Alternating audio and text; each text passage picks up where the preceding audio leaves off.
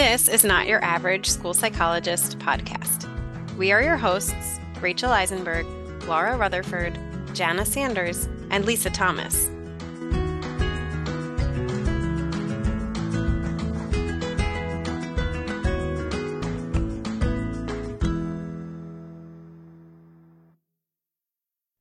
So today we talk with Brittany Zakszeski about tier two interventions for students with social, emotional, and behavioral wellness needs.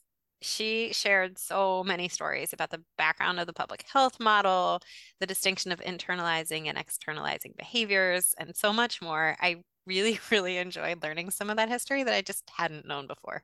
Yeah, and I think she really spoke a lot about that kind of overwhelming need for mental health supports in schools that we kind of know about, but when you put numbers on it, it's it really brings it to the forefront. And then thinking about what's the availability of these interventions for students who kind of have needs related to symptoms of anxiety and depression. And then, even more specifically, like how do we make these interventions more accessible to schools uh, and more feasible for them? And with a better contextual fit as well. As well as just the mm-hmm. idea of like, wow, we should really be looking at some of our state or district youth survey data and to hear examples or see examples just generally of how we can understand our students' needs a little bit better, um, mm-hmm. specific to where we are. Yeah, it should she brought data in as as informing everything that we do from different perspectives right? So identifying uh, looking at data to identify the students who have needs but also looking at data to progress monitor students as they progress through a tier two intervention. And she shared some options for tier two progress monitoring tools yeah, I think she shared a lot of really great information with us on about tier two um, and interventions. And she also, you know, talked a little bit about watermelon Jolly Ranchers, which is an interesting thing. So please listen. Mm-hmm. Yeah, hopefully something relatable for everybody. Absolutely. Welcome to Not Your Average School Psychologist podcast. I'm Laura Rutherford, and with me is Rachel Eisenberg. Hi, everybody. Today, we're going to have a very special uh, guest. Dr. Brittany Zakszeski is an assistant professor in the School of Education at the University of Delaware. Brittany directs Project GROW, which stands for Growing Resilience, Opportunity, and Wellness in Delaware Schools which is a statewide partnership to advance training and practice in evidence based, equity centered school mental health service delivery and coordination within a multi tiered systems of support or MTSS framework. As a licensed psychologist, certified school psychologist, and board certified behavior analyst at the doctoral level, she teaches courses in behavioral and systems consultation, advises graduate students, and partners with schools to promote policy and practice related to school mental health and MTSS. Her scholarship focuses on systemic approaches to promoting students and school personnel's well being, and particularly ensuring equitable educational and health outcomes. Presently, Brittany is engaged in research examining profiles and predictors of student and personnel well being, connecting universal screening results to systemic and targeted interventions, efficient interventions for students at risk of developing emotional disorders, and effects of school staffing shortages and state level educational policies on organizational and individual outcomes. Welcome to the podcast, Brittany. Thank you so much. Hi, everyone. It's so great to have you here today. Um, so, we're going to be focusing today on talking about kind of tier two in a school systems of support model. And so before we start that discussion, we thought it might be helpful to all get on the same page and talk about the framework for how we kind of structure uh, universal supports. Absolutely. So I'll use that term multi tiered systems of support or MTSS probably like a thousand more times today. So MTSS is multi tiered systems of support. And this is a service delivery framework that has its roots in the public health model of prevention. So, going back in time just a little bit, if you'll join me on this journey, um, the field of public health emerged a little bit after the world wars of the 20th century. So, there was a lot of interest in how we can promote the physical and mental well being of everyone, especially given the widespread tragedies that affected so many of the world's population during World War II. So, especially in like the late 60s and early 70s, the field of public health emerged, and they were really trying to answer the questions of who gets sick and who doesn't get sick, why or why do some people get sick and others not get sick and then what can we do to make sickness less common and to promote wellness for more people? So as public health researchers were doing their work they developed this model that we now call the public health model of prevention so generally in this public health model of prevention we have one tier or category that is called universal prevention we'll call that tier 1 today Tier one services are provided to all individuals to promote their wellness and to prevent adverse outcomes.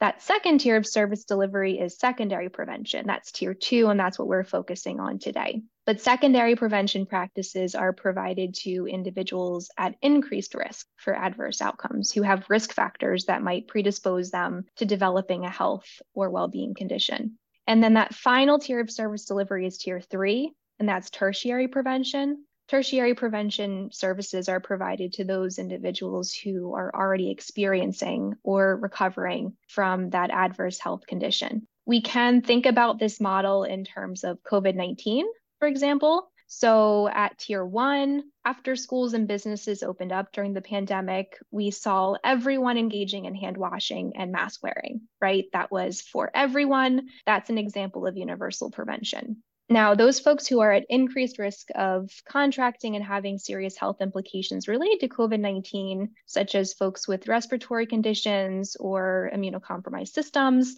they might have also engaged in secondary prevention. They might have continued to social distance in addition to hand washing and mask wearing.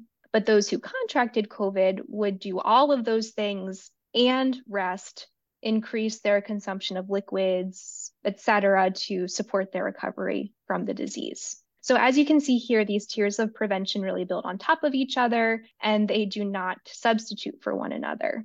So this is the same when we apply this public health model of prevention in schools. So this fairly simple schema of having three tiers of service delivery somewhat quietly changed how a lot of things are done both in medical settings and communities, but eventually also trickled into the school settings. So, as early as, depending on who you ask, typically the 1980s, uh, scholars in education began developing models of tiered prevention in schools. So, a lot of these early discussions were around the prevention of antisocial behavior and the prevention of reading disabilities. Later on in like the 1990s, the worlds of special education and applied behavior analysis merged to introduce what was originally called school-wide positive behavior support, which would later be rebranded as PBIS or positive behavioral interventions and supports. And around this same time, and as also recognized in the reauthorization of the Individuals with Disabilities Education Act, or IDEA, scholars introduced response to intervention, or RTI, as a framework for tiering academic intervention services based on learners' needs. So both PBIS and RTI were grounded in this public health model of prevention. And both PBIS and RTI would later fall under the umbrella of a new, more comprehensive term to describe generally this application of public health model of prevention in schools, and that's MTSS. So MTSS is again this service delivery framework. It's not a prevention, intervention, or practice. It's a way for schools to operate more efficiently and effectively in addressing learners' needs based on identifying what students need and providing them the supports that are aligned with those needs. So MTSS is based around this logic of tiered prevention. And within this logic, we can uh, assume that in any educational context, Tier one services should be designed and delivered to allow at least 80% of all students to be successful in a given domain, such as reading, math, social skills, or coping skills, with only receiving those tier one supports. That tier two services should be designed and delivered to allow at least 15% of all students to be successful with that combination of tier one and tier two supports and that tier three services should be designed and delivered to enable those remaining 5% of students roughly to be successful with a combination of tier one, two, and three supports. Now, this really means that schools need to be carefully assessing their base rates and the types of need that students are presenting with in order to really effectively design support systems it doesn't mean that there are across all settings, all types of schools and all in all individual contexts that tier two interventions always look like this, or tier one supports always look like this. But within PBIS and within a lot of applications of MTSS for behavior and social emotional behavioral wellness, we see that universal prevention practices include things like defining school-wide expectations, including expectations for behavior, but also recognizing social emotional learning competencies that should be addressed and enforced by all personnel in the settings. It also includes explicitly teaching those behavioral, social, and emotional expectations, acknowledging students for meeting those expectations, providing supportive, instructional, and restorative corrective consequences for students who are not meeting those expectations, and then using data in a really intentional manner to make decisions about service delivery in schools. But I think today we're talking about tier two, so just to focus in a little bit more on tier two, um, tier two represents services for some students in the school, not all of the students, but again, roughly that 15% uh, who are only receiving tier one and tier two, and additional 5% who are receiving tiers one, two, and three. Now, these students are identified as at risk for negative outcomes in a certain domain, whether that domain be in the academic world reading, math, written expression, or in more of the social emotional behavioral world, things like social skills, coping skills, those types of things. Um, one pet peeve I have is when folks define tier two as small group intervention, because it can be small group intervention, but it's not always small group intervention. And it can be problematic to define a tier of service delivery based on its implementation format. So even though it's commonly delivered in that way, we don't want to define it only in that way. So not all sm- small group interventions are tier two. And it's not true that any non small group intervention is not tier two, to say that in a somewhat more confusing way. But when it when it comes to classifying interventions we need to consider a few different dimensions to to see whether they make sense and are appropriate for tier 2 one is for whom the intervention is designed and found to be effective. So, for example, is the intervention intended for students in the general population, which would be more of like a tier one in general schools, for students at risk for negative outcomes, which would be more like tier two in general schools, or for students presenting and experiencing more extreme difficulties, which would be more like a tier three in general schools. Basically, is this intervention designed for students needing support at this tier is one primary consideration. But another one that's equally as important, I would say, is the intervention's contextual fit and usability or feasibility in the setting. Mm-hmm. So it's important to keep in mind that any program or practice is only as effective as its implementation. So, non evidence based implementation of evidence based programs is not likely to lead to positive outcomes. So if the program or practice cannot be feasibly implemented across time in a setting, it's not a good fit for adoption at tier two. So we think about for whom the intervention is designed and whether the intervention can be feasibly adopted and implemented with fidelity across time. And my body of research really looks at this. Generally, how can we promote outcomes for youth at risk for mental health concerns through tier two interventions and how can we improve the systems and structures in schools to better support those initiatives mm-hmm. What a comprehensive picture of how we came to this framework of MTSS. And, and, I'm not sure everybody has that background and understanding kind of where this came from out of a public health model. And so I I loved listening to that whole story. You, you told it so beautifully how we came here and and how you ended up with focusing on tier two and working on promoting students' mental health and behavioral wellness and preventing further problems for students who are showing some risk. So you you may have addressed this, but I, I'm curious. I see you breaking beyond barriers all over, but I'm curious, how would you define what your work, how your work breaks beyond the barriers of what's traditionally occurring within the field of school psychology? Well, thank you, Rachel. I never really identified myself as much of a barrier breaker. Um, my husband says I'm very uh, rule conforming and just a little rigid in this area, but I like this new this new me. So I'll say there are two primary ways in which I'm being at least conventional. For one, and maybe this is more conventional than I think, but I'm conducting research on educational policy which is not super common among school psychologists. In my school of education, there are folks who study educational policy specifically, but this isn't a huge focus on or in the field of school psychology. And it's interesting because school psychs have unique training in educational systems and school mental health, but we don't see folks researching these macro systemic factors in the realm of legislation all that much. And here I'm talking about more state level education policies as well as district level educational policies. So my colleagues and I are looking at the connections between those state and district level policies and really the capacities and effectiveness of schools in serving students who are at risk for mental health concerns, but also specifically students who are increased risk for mental health concerns based on their societal and social identities. So looking at students who are students of color, looking at students with minoritized gender and sexual identities who are directly targeted right now um, by a lot of policies that are being passed in, in states in the United States.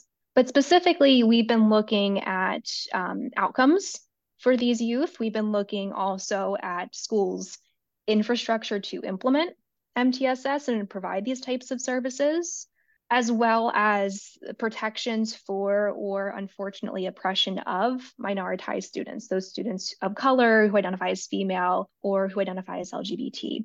So we're in the process of conducting a series of um, comparative interrupted time series design studies, which is a fancy way of saying we're taking data on schools, students, and school personnel that have been collected on fairly regular intervals across time, like every year or every other year for pretty long periods, and examining whether there are changes in those data following the enactment of new education policies. And this process allows us to infer with some limitations about the, the causal influences of these educational policies in these settings. So that's one way, the educational policy. I would say a second way that I'm focusing on that I would love for others to also focus on is not on owning mental health as school psychologists, but rather as working as change agents in schools to empower all personnel in schools to be mental health change agents. So sharing the love of mental health promotion with other people in the school and making sure that we are not the gatekeepers of the services for mental health promotion. So I'm not talking about training teachers to be therapists. I'm talking about evolving school cultures to be ones in which the credentialed school mental health professionals, so the school psychologists, the counselors, the social workers, are viewed as leaders, facilitators, and consultants in school mental health systems, in systems that do not rest on their shoulders. And now this isn't a revolutionary idea, right? So mm-hmm. um, 60 years ago, Gerald Caplan wrote about this idea. He developed a model of mental health consultation in which mental health professionals weren't the only ones who were providing services. But this is an idea that I think has gotten more attention in recent years due to two compounding crises. One is the National Crisis of Youth Mental Health, which was declared in 2021 by the American Academy of Pediatrics, the American Academy of Child and Adolescent Psychiatry, and the Children's Hospital Association. Um, but the second crisis being the school staffing shortage. So shortages exacerbated by the COVID-19 pandemic, and especially shortages among school mental health professionals, and for that matter, community and clinical mental health professionals too. And so the logic here in this idea is fairly simple. There are lots of students with unaddressed mental health needs and risk. And current structures and systems for supporting mental health are clearly insufficient. For example, if you think back to that tiered prevention logic I spoke of, our tier one and tier two supports in schools are likely insufficient in reaching those 80 15 targets in most of the settings currently. But we also don't have the mental health professionals available to deploy or even to hire to provide these highly specialized services, even if we were not intervening within an MTSS framework. We just don't have the people with the expertise to do this work. So, for these reasons, it's pretty clear that we need to identify lower tier, so tier one and tier two, universal and secondary prevention services and that we need to train, prepare, and support more staff in schools to implement these services. These might look, for example, like supports for a classroom teacher to provide intensified social emotional learning lessons. Or it could look like implementing a small group based intervention protocol class wide because more students in the classroom need it than just a few students.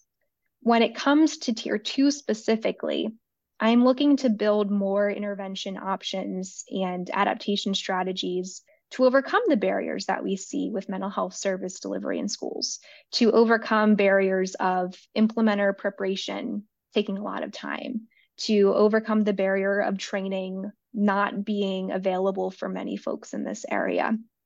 If we can make more tier two options that are feasible and usable available, ones that can be used by a classroom teacher, a reading specialist, the health teacher, then we'll probably see a notable uptick in tier two implementation and hopefully then by extension improved outcomes for students with mental health risk. Mm-hmm. Yeah, I think that's a really even though you you mentioned this is not a revolutionary idea, I think it kind of for a lot of school psychologists is sort of a revolutionary idea that we can't do it all. We can't provide the services to the number of students who need them. Um, and there's the ratios just don't support that with our mental health professionals. So how can we use interventions or other things, um, uh, kind of proactive things that that we don't require um, mental health personnel to implement. Um, and so I, I, think that's really great and really important, especially given the mm. barriers to that you've mentioned, um, we just can't meet the needs of all the students. And so I think what ends up happening is tier two gets ignored a little bit, right? Because we focus on tier one, which is great, and we focus on the kids who have very intensive needs, and then all the kids in right. the middle, they kind of get lost a little bit. Exactly. They're like the middle child in a family, right? oh.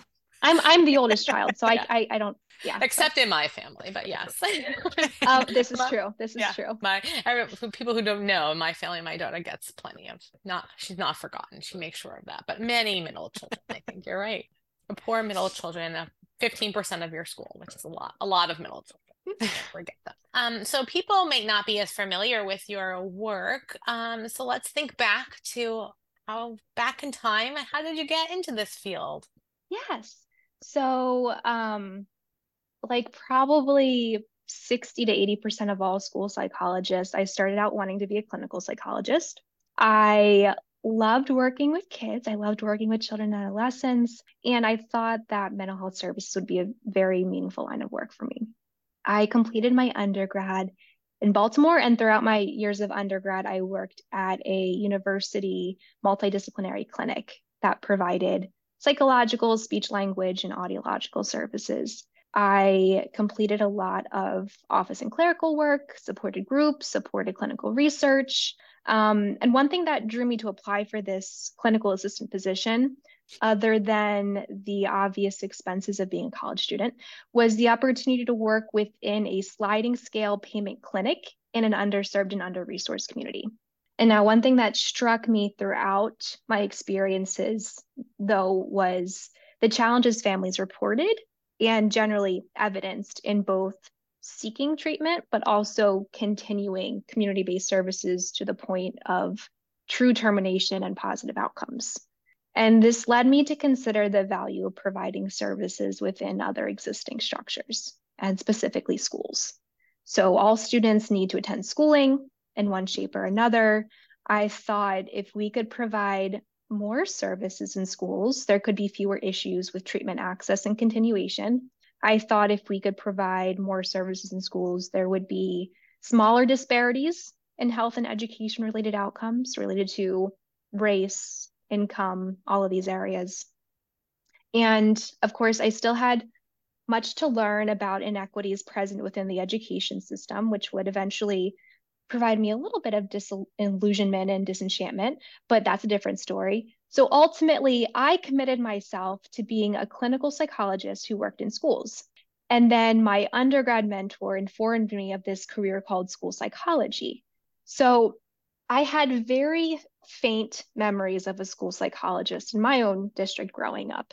Was the lady who asked me weird questions about blocks, who told me to memorize strings and numbers, and who gave yeah. me a watermelon Jolly Rancher at the end of our testing sessions. And I vividly remember that because um, watermelon is the best flavor of Jolly Rancher.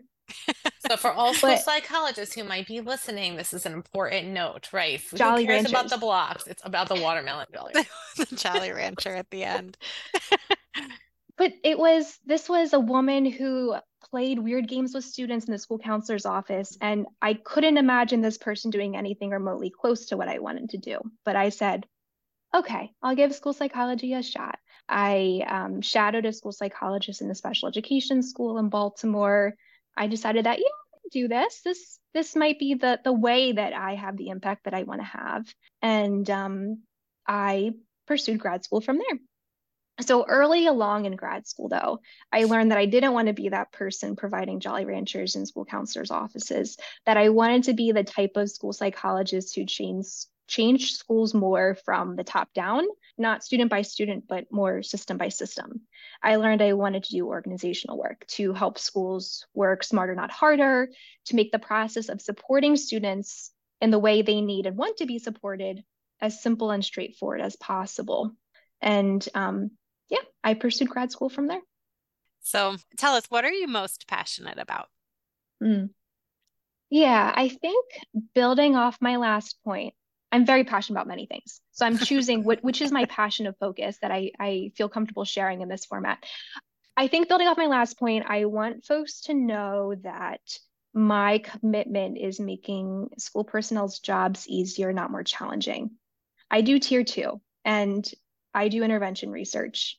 And a lot of times people might think that the goal is to have schools adopt a thousand different tier two interventions and have these really intensive services provided in schools. And I don't think that's the solution. I don't think that's a feasible option where we are right now. I don't develop and research tier two interventions because I want schools to adopt a dozen tier two interventions. I don't want schools to bend and stretch their systems to implement interventions that aren't well suited for them and feasible for them. I want schools to have the structures and systems and tools to build the type of tier two system that works for them, that addresses their students' needs, and that can be sustained across time in their setting. And part of my commitment in this area looks like adapting and evaluating interventions with different implementation requirements. So comparing, for example, interventions designed for implementation across a really short timeline as opposed to a longer timeline by any school personnel with basic group instruction training versus credentialed school mental health professionals. Another part of this commitment for me looks like isolating treatment components or identifying what specifically makes an intervention work. We have a lot of multi-component programs out there, but we haven't always examined what of each com- what components of each program are having the effects on student outcomes. So if we can identify and really prioritize those active ingredients that best explain students' improvement, we may be able to pare down interventions or at least implementation requirements to only include those that are truly necessary for change in student outcomes. Mm-hmm. So overall, I know that the demands of schools and school personnel make the adoption, implementation, and even the de-implementation of school mental health initiatives exhausting, if not unfeasible in many years. So my work is really focused on practical applications to simplify and streamline this work. Hmm. Yeah, that's great. So you alluded to this a little earlier when we talked about the mental health crisis um, that was declared. And I think in many ways that mental health crisis surrounds like internalizing kind of mm-hmm. needs. Can you talk a little bit about the need for students internalizing supports in schools? Absolutely. And so I can even back up a bit and explain the internalizing, externalizing categorization, if that would be helpful. That'd be really helpful. Yes. Okay. So the term internalizing is used to refer to behaviors that are focused on or even considered within, air quotes, friends, within an individual. so internalizing behaviors are not always observable or as observable and attention grabbing as externalizing behaviors and common examples for internalizing include withdrawal, somatization, and other symptoms commonly associated with anxiety and depression. Now, the term externalizing, air quotes, is used to refer to behaviors that are more outward facing that might occur within interactions or otherwise are happening in a social environment. So these are much more easily observed than internalizing behaviors and even may be more annoying, upsetting, or disruptive. So externalizing behaviors commonly include hyperactivity and aggression as some examples. All of these can be considered a, can be considered a part of mental health.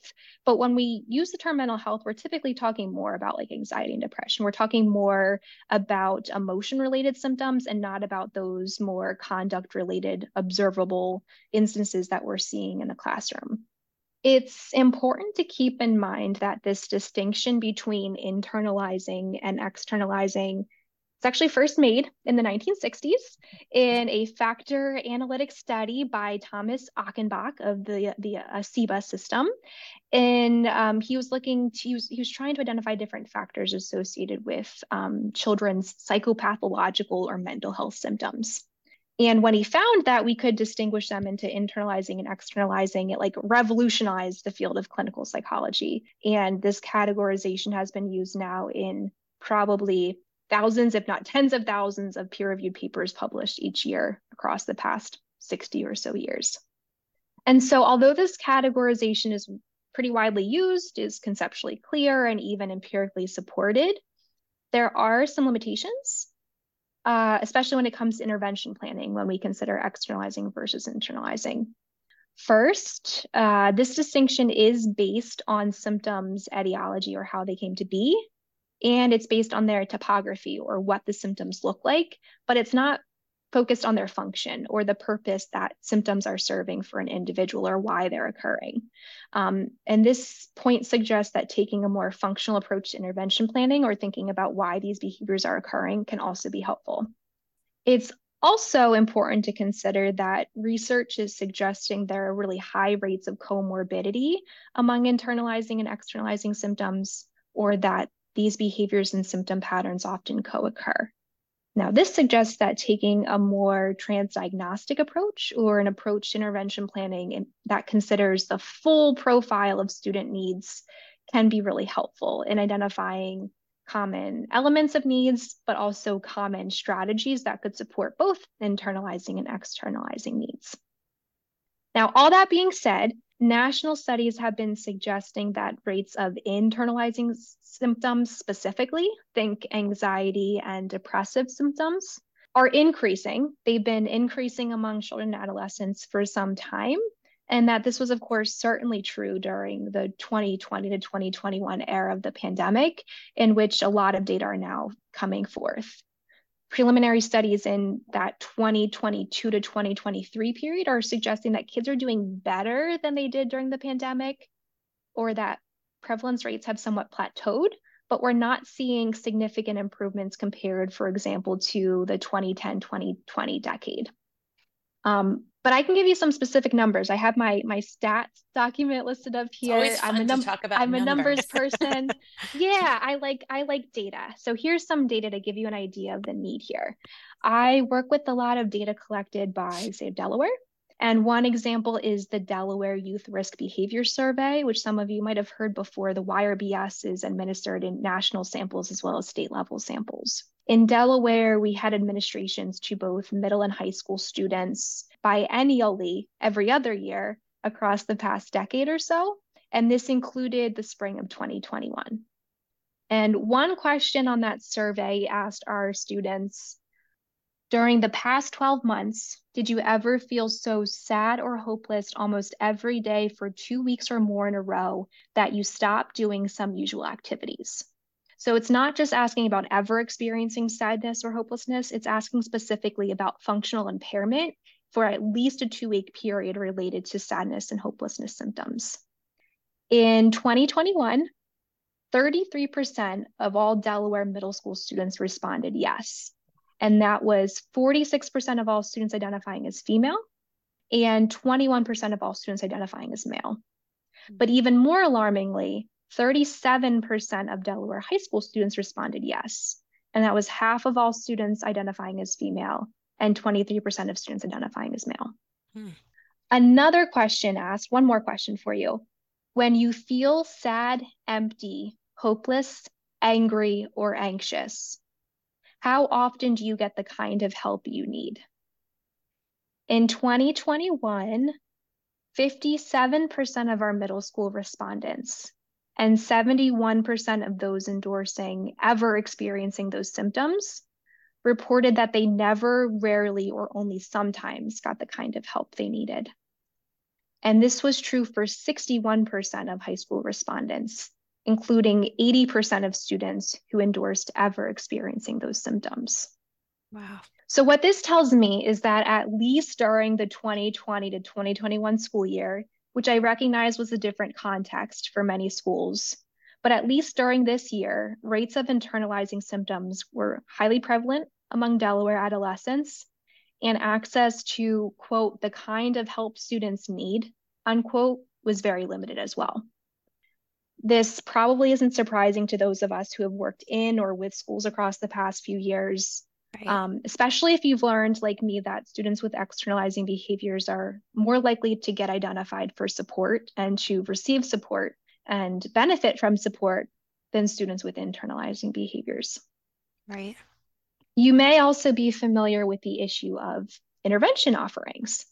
So um, there are far more efficient school-based interventions designed to address externalizing behaviors that have been adopted in school settings than there are those that have been designed to address internalizing concerns. So one well-known example is check in, check out, which is probably the best known tier two intervention. It's in many circles synonymous with tier two. This intervention, for those of you who might not be as familiar, which might be like one listener, uh, check in, check out includes structured morning check in meetings with an adult mentor, performance feedback and support provided across the day, a structured checkout meeting with the adult mentor, and in many cases, increased home and school collaboration and communication using a daily progress report. Now, check in, check out has been found to be helpful for many students, especially when there are adaptations that are based on the function of the student's behavior, but it's designed specifically for students with externalizing behaviors. And for a long time, there were no standard intervention protocol alternatives to check in, check out for internalizing risk, but that has changed in more recent years. So there's some offerings, but not nearly as many. So, surprising or not, those numbers are painful to hear. Um, and I'm sure Delaware isn't the only state with similar, you know, percentages. So, given that there is such a need and there's low access for mm-hmm. students mm-hmm. to receive this kinds of support, what what interventions or approaches are there out there uh, to address internalizing needs? So, across the past uh, four to eight years specifically, there's been a lot more intervention development research focused on internalizing risk, which is really good news for tier two systems in schools. Perhaps the most extensively researched program is the Resilience Education Program, or REP, REP was developed by Steve Kilgus, Katie Eklund, and Andy Garbacz at the University of Wisconsin-Madison. And it's designed for implementation at tier two and with students in grades four through eight right now, although adaptations are being made to expand this grade range to also include high school students. Uh, REP combines three primary intervention components. The first is an adapted check-in, check-out procedure that's tailored to better meet, the needs of students with internalizing risk.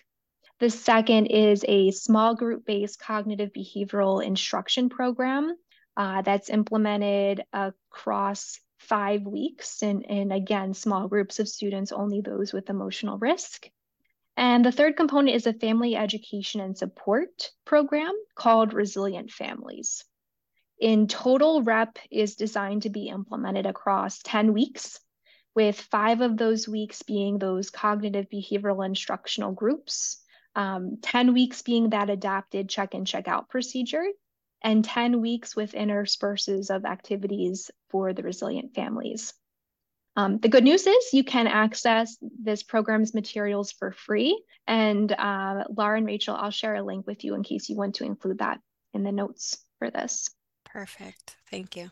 Yeah, another program was uh, being developed around the same time as REP, and that's called the Courage and Confidence Mentor Program. This program was developed by Clay Cook when he was at the University of Minnesota, and it's similar to REP in some ways. It includes an adapted check in, check out procedure and cognitive behavioral instruction. Though in this program, students participate in cognitive behavioral instruction only at the beginning of the program in two 40 minute lessons before the check in, check out, the adapted check in, check out procedure officially starts. Uh, like REP, the Courage and Confidence Mentor Program has only been evaluated to date in upper elementary and middle school populations. So we see that there's an emphasis so far um, in grades four to eight that most intervention options have been developed for that internalizing population um, in grades four to eight.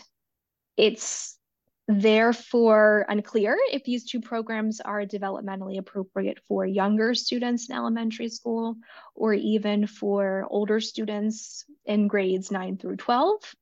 And this is important for us to consider because we know that internalizing symptoms look different and affect students differently across the developmental span. That anxiety among five year olds looks very different than anxiety among 18 year olds most of the time. So to address these limitations, I've actually been doing some work developing and evaluating new programs. And one is the Calm Cat program, which I developed while implementing small groups in the school district of Philadelphia. This program was designed for K through five students, and it combines uh, an adapted check-in, check-out procedure, just like REP and the Courage and Confidence Mentor program. That check-in, check-out procedure also includes self-monitoring of emotion and self-monitoring of emotion uh, coping and relaxation skill strategy usage. And it includes five 30 minute group lessons that teach relaxation skills through behavioral skills training. So far, we've done one underpowered cluster randomized control pilot study, which we recently published in School Psych Review. And we found that program participation significantly improved students' relaxation skills knowledge and moderately reduced their experience of anxiety symptoms, as students self reported. Another program is Positive Outcomes with Emotion Regulation or the POWER program, which I developed alongside my colleagues, Laura, mm-hmm. Jen Francisco, and Janice Sanders at the Center for Effective Schools with the support of the Northeast and Caribbean Mental Health, Mental Health Technology Transfer Center or the MHTTC. This program we designed for secondary students and it includes seven small group sessions and daily mentor checkouts for students with emotional risk. In this uh, program, strategies taught within the sessions are based on motivational interviewing, cognitive behavioral instruction, and ACT or acceptance and commitment therapy techniques. And so far, again, we've only done one pilot study. We did a single case design study and uh, we found that program participation significantly decreased student self-reported emotional symptoms, increased directly observed social engagement in classrooms, and decreased directly observed negative affect in classrooms. But with both Calm Cat and POWER, we designed the programs to be implementable by school professionals who don't have that specialized mental health training, who, who might not have completed a graduate school program or coursework or supervised experience providing mental health services to students. We did this to make sure that these programs are accessible and feasible for school systems with various resources and with various staffing roles and structures. Um, in adopting any of these programs, though, it's important to keep in mind that they need to be situated within an MTSS framework that this includes having that strong tier one system of support, which will greatly bolster any tier two efforts. That we also want to see multi method, multi informant universal screening systems that can identify students' need of tier two services, but also targeted assessment procedures to evaluate the nature of those needs. So, what type of interventions students need, because that's not currently assessed through screening. This also includes having efficient progress monitoring measures to make sure that students are responding to tier two interventions how you want them to respond, that you're not just implementing and hoping that um, the programs are working. that actually brings me right to my next question. Um, so um, I know a lot of times with intervention, especially for social emotional behavioral wellness, we don't necessarily always monitor progress or see the mm-hmm. effectiveness of these interventions the same way we would for like a reading intervention. Um, so, can you talk a little bit about how we might progress monitor um, these types of interventions? Yeah, Absolutely. This is something that I think has a lot of schools and researchers still scratching their head because there's not a ton of empirical guidance or a lot of available tool options for efficient tier two progress monitoring in schools. But um, I personally like to divide currently available tools into three categories. Um, the first category is dual purpose intervention based tools, which I'll define in just a minute. The second is brief self report rating scales. And the third is um, observational protocols. So, our first category or dual purpose intervention based tools can include tools like the daily progress report that's used in check in, check out, in REP, in the Courage and Confidence Mentor program, and in the Calm Cat program. This type of measure is among the most feasible to use for progress monitoring purposes because it's already expected to be used as a part of the intervention as a treatment component of intervention. Teachers are providing feedback to students, and in doing so, they're also providing a rating and therefore indirectly collecting data. This type of measure has its problems though, and it's among the most likely to produce invalid or inconsistent results because again, it's used as a part of the intervention it's student facing. So implementers could provide feedback, could provide ratings that are overly positive or overly negative in order to influence students' behavior. But it, this is an option for progress monitoring for sure, and it can be especially helpful if it includes student ratings alongside adult feedback. It can be very easy and feasible for, for schools to use this type of data alongside other data that they already are collecting but we can also assess student ratings of their emotions, behaviors, or even strategy uses outside of progress reports, outside of those DPRs. In some cases, interventionists can and have created their own brief measures, such as like single item scales to assess students' functioning or experience in a certain emotional domain or behavioral domain. But there are existing measures designed and evaluated for this purpose too. And the one that I'll highly recommend is the Behavior and Feeling Survey, which I began using in Tier 2 progress monitoring systems a couple years ago. The Behavior and Feelings Survey was developed by John Weisz at Harvard, and it has both a student self report form and a caregiver report form that can be completed by guardians and family members with students, it's been evaluated for students ages 7 through 15. Each form of the behavior and feeling survey asks the respondent to evaluate their behaviors and feelings across the prior week. So it's intended to be used as a weekly progress monitoring tool. There are six items related to thoughts and feelings, which map onto internalizing symptoms, and six items related to conduct and behavior that map onto externalizing symptoms. So respondents rate the extent to which each item or category of symptom was a problem for the student across the prior week. So that's that student provided rating, that brief rating scale with the behavior and feeling survey being an example. Another op option is, of course, directly observing the student. And this type of data might be most sensitive to changes in functioning especially for students whose symptoms are more readily observed in classrooms, but it might be the least feasible for use in authentic tier two systems in schools. So Steve Kilgus at Wisconsin-Madison developed, as one example, the Internalizing Behavior Observation Protocol, or the IBOP, which is an observation tool for the assessment of internalizing behaviors in the classroom. And in this protocol, internalizing behaviors are observed using momentary time sampling, so at the very end of 10 second intervals across 20 minute observations in classrooms. Again, this method can be really valuable, especially within single case design evaluations of studies, but it may be more challenging to implement on an ongoing basis within progress monitoring in most schools. So, your work focuses so much on how to expand access and delivery of tier two interventions for students who have internalizing symptoms. So, to provide those resources and supports to school psychologists or more broadly educators in general, any any old classroom teacher who may want to implement any of these resources, how do you locate strong evidence-based tier 2 interventions? I know you mentioned a few here, mm. but how do you locate those types of resources? That's a great question because sometimes there are great resources that are hidden in the archives of university websites or maybe even not posted there yet. Mm-hmm. Um, there are great websites like Intervention, Intervention Central and other depositories or databases of evidence based practices and programs that are available. But I found that there's typically a lag in the time that the program is developed and evaluated versus the time that it's actually added to those places.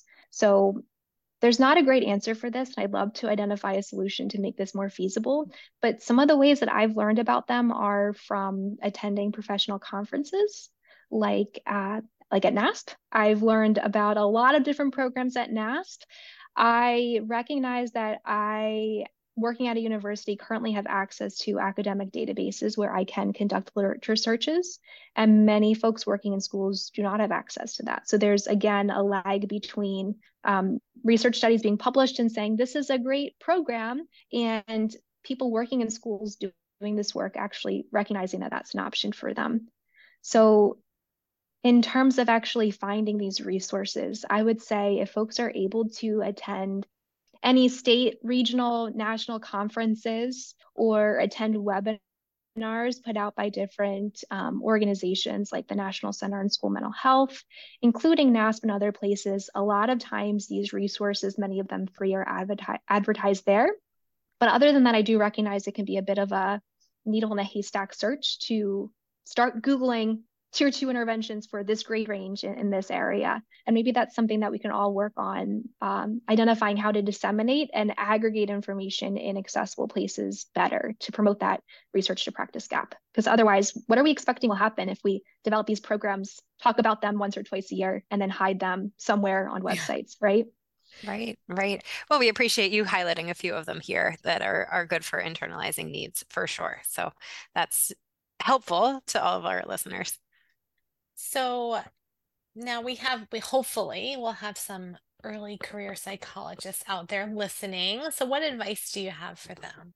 Oh, well, I am an early career school psychologist myself, so I don't know if I'm fully qualified to say this, but I would say one thing that's been really helpful for me on different levels is to get and stay connected professionally to find other school psychs who are passionate about the things that you're passionate about because our work can be isolating depending on what your role is. But if you are the sole psychologist in your building or district which i hope you're not you could feel like you're the only person who's experiencing these challenges and these barriers.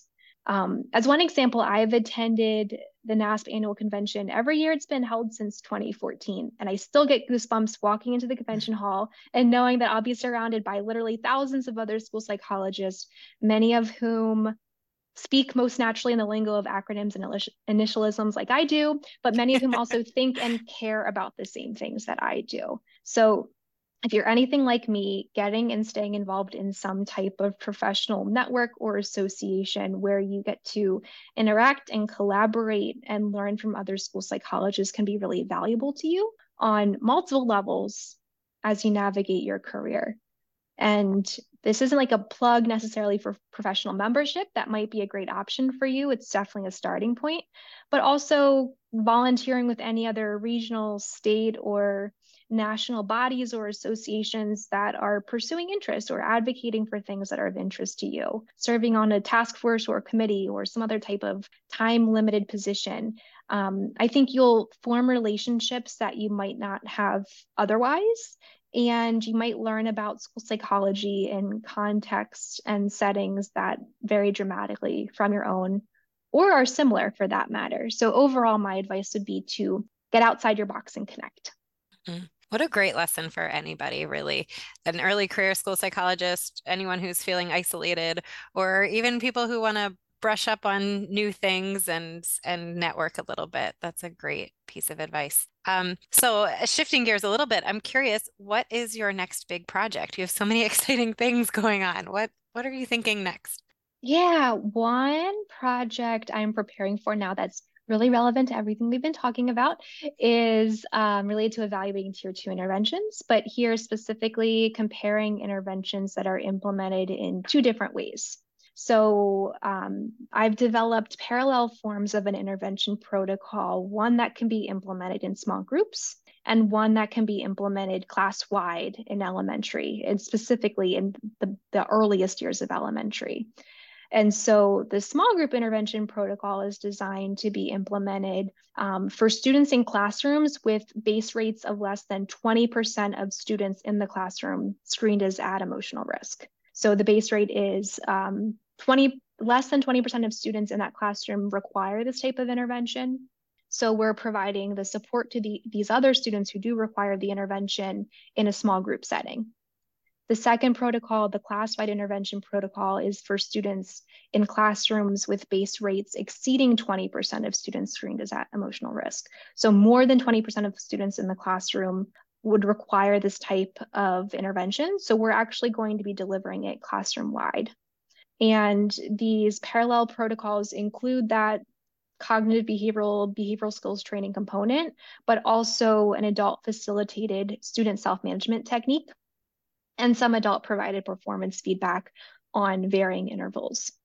And so we're preparing to look at the usability and promise of these protocols um, and eventually to compare the two formats to see if students in this high classroom base rate condition respond more favorably to that small group intervention where there's like more adult attention in that small in that uh, small group context versus the class-wide intervention where there's less attention to individual students, but all of the students in the classroom are participating in the intervention, which might then translate to things being adopted as a part of the classroom culture.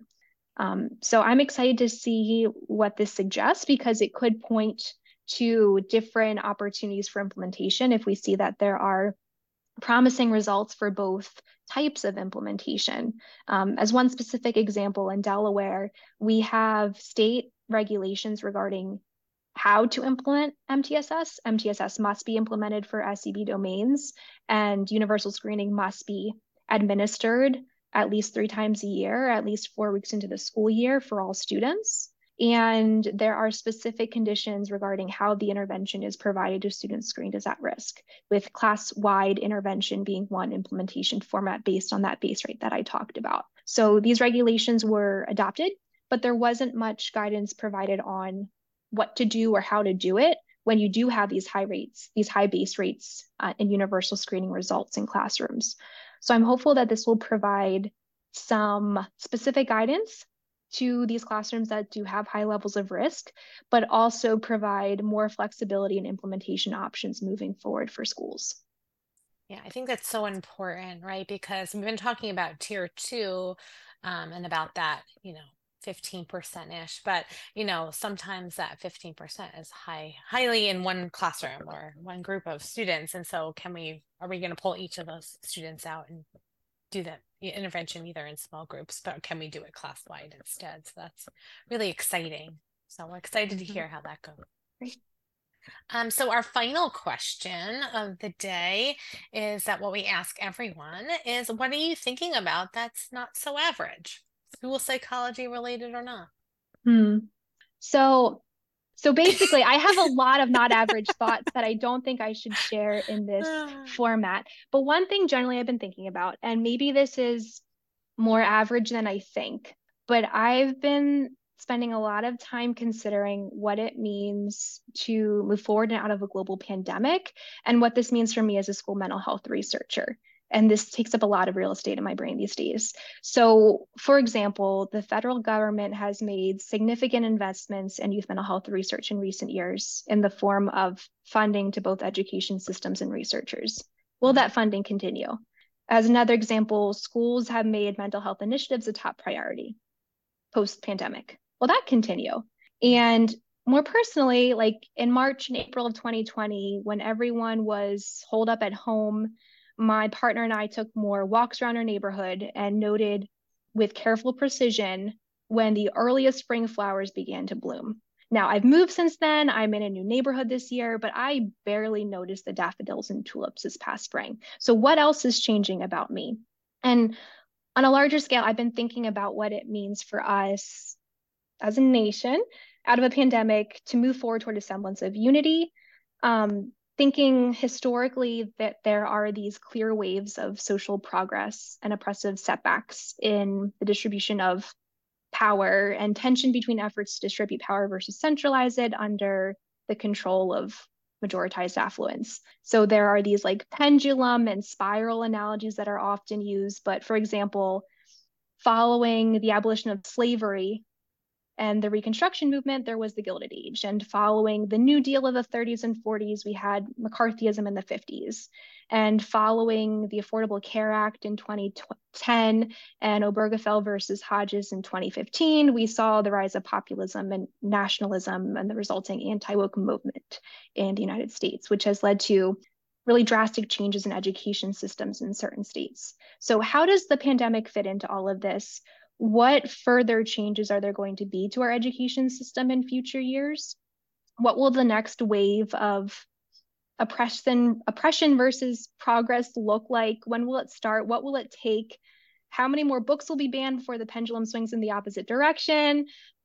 And really what are the impacts going to be on today's students? What should we be bracing for and preparing for in preparing the next generation of young adults and leaders of our country? So i'm wondering like what does it mean what what's in store for us are we going to be in the pandemic era are we going to be focused on prioritizing mental health perpetually, or is this a short lived thing? Was this a 2020 to 2023 three year period of emphasis and uh, financial support in the United States? Generally, how can we break this cycle and what should we be preparing for? And I, I swear, I'm not like a, uh, I'm not sure what the word is. I'm not a down in the dumps person. I think a lot about this, but you know, the distinction between anxiety and non-anxiety is whether you feel like you have the solutions to solve problems or not that you when you are really overcome by negative emotion you feel as though there are problems that can't be addressed and i i don't think we should think about that i think we should just identify what those problems are and anticipate them and brace for them so that we can solve them yeah i think that's a great point i think maybe these things are not so average, but they should be more average. Like more of us should be mm. thinking about those things because it, it, impacts us greatly, both in our professional and personal lives. So thank you for bringing that to, to the show. Absolutely. And I mean, you clearly have a lot on your mind about all of this. And I do hope that it is a little bit more of a think about it to identify a solution and not too much anxiety. And I hope we're not creating anxiety in anybody else, but these are really important issues. Um, you want me to record a different answer so we can end on a more positive note? No. No. Okay. no, I think it's important. So, thank you. Thank you for joining us today. Thank you for taking us on the journey of how MTSS began and how you've played your role and your your future role in um, addressing students' needs for especially focusing on that tier two population, tier two needs, I think that's so important. And I should not have said tier two population. It's not a population, it's a tier two need to address the needs of the students. So that was a, a misspoken moment. Um, but I, I certainly appreciate everything that you've shared with us today. And I think everybody out there learned something new. Absolutely. So. Thank you, Rachel Lara. This has been fun. Thank you. Thank you. Thank you for joining us today. The Not Your Average School Psychologist podcast is brought to you by the Center for Effective Schools. To learn more about the Center for Effective Schools, go to our website at www.devereux.